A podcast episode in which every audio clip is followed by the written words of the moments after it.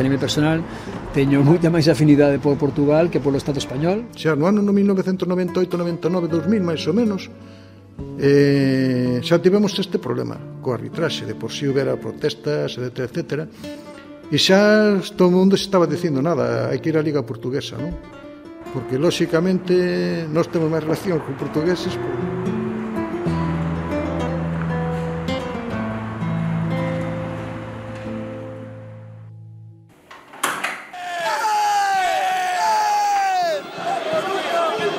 Yago Aspas es el rey de Galicia, tiene la corona. El peor yo cuando voy a Galicia le digo a Yago, ¿puedo entrar? A ver si habláis con algún físico y os lo explica, lo metemos en, en el cuarto del bar y así ya tenemos una persona más.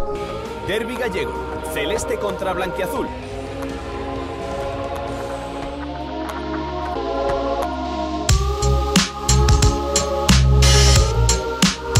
Eh, Galiza só distí, no? ten a súa idiosincrasia, ten un, eh, un activo cultural propio, ten unha, un idioma propio, entón, bueno, eh, ten todos los, eh, todas as características singulares de, dunha nación, no? Unha nación dentro dun Estado que neste momentos é o Estado español. España ten unha cousa, dende o meu punto de vista, moi boa, que somos un mesmo país, pero que somos todos moi diferentes, non? Eu sempre acostumo a decir que síntome moi afortunado polo simple feito de ter eh, nado aquí en Galicia, xa teño dúas culturas e dúas linguas, non? O español, o galego, ademais eh, as culturas de cada un dos, dos sitios. Bueno, penso que Galicia ten moitas cousas eh, moi boas. Tamén é certo que penso que ás veces por esas diferencias, sobre todo a nivel cultural que temos co resto de España, moitas veces penso que nos parecemos máis a Portugal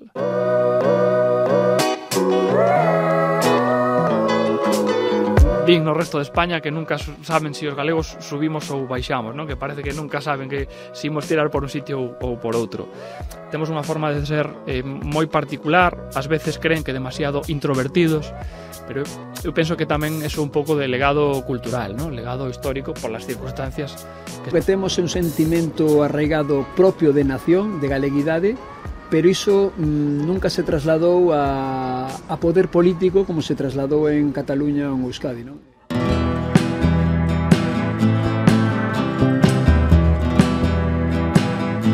que se ti delimitas eh, o Estado español eh, pola metade de norte a sur, temos no lado oeste, no lado mediterráneo, eh, na zona de Euskadi, na zona de Madrid, 19 equipos da Liga do Estado Español e no lado oeste pois está o Celta de Vigo actualmente é o único equipo eh, que está no lado oeste entón iso que, que implica? implica moitas cousas non? implica que somos como un, o último reducto occidental non?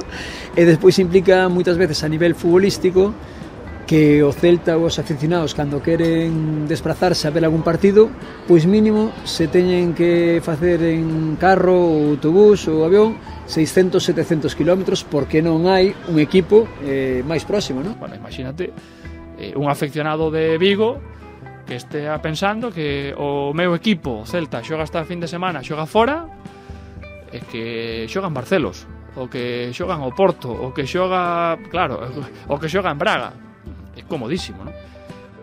Este ano está sendo un desastre.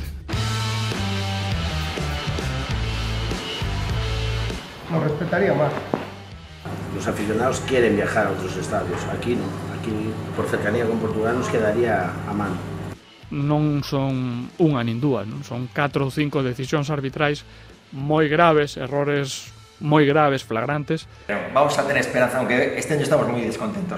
Eu non son moi partidario de pensar en teorías da conspiración, pero é difícil de entender como un árbitro pode cometer errores tan graves e que están a perxudicar tanto, neste caso, o Celta. A min, por exemplo, me atrae máis ir a Braga ou ir ao Porto ou incluso ir a Lisboa, como xa foi no seu momento, que ir a Madrid.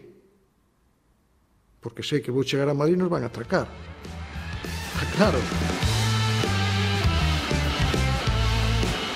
é, é broma porque é broma, é decir, bueno, eh, sería daría para un debate moito máis amplo, no? pero facémolo dende, dende a perspectiva de brincadeira porque os estamentos eh, futbolísticos non se iban permitir, eh? tanto UEFA, FIFA, hai casos eh, moi tasados eh, excepcionais para que algún club dun estado poida xogar eh, na liga doutro estado. Eh?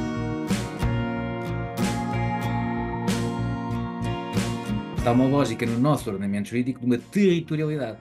Tudo é territorial e dentro de um espaço nacional. O que significa que um clube uh, estrangeiro uh, foge a esse, a esse, território. Um clube de outro, de outro, país qualquer que quisesse filiar-se uh, numa federação portuguesa não tinha um elemento territorial. Era completamente impossível o Celta em Portugal era completamente impossível. Ilegal. Só se pode ascender ou descender numa lógica aberta. O próprio tratado sobre o funcionamento da União Europeia fala que as competições têm que ser abertas. E isso tem uma ligação com os estatutos da FIFA, por exemplo, que falam no princípio da promoção-relegação. Isto é, ninguém pode, eh, eh, enfim, entrar num campeonato uh, sem ser por mérito esportivo. Nunca entraria diretamente na Primeira Liga, logo por essa regra. Nunca, nunca. Aí, aí teria, fora de questão. Fora teria, de, questão. De começar sempre, teria de começar sempre pela, pela, pela associação distrital onde se inscrevesse. Correto, pelo nível mais baixo, precisamente, pela associação distrital, no sentido de que como a própria FIFA diz, é a integridade da competição. A norma até vem no título da integridade da competição. É a integridade da competição que não pode ser em, posta em causa, não é?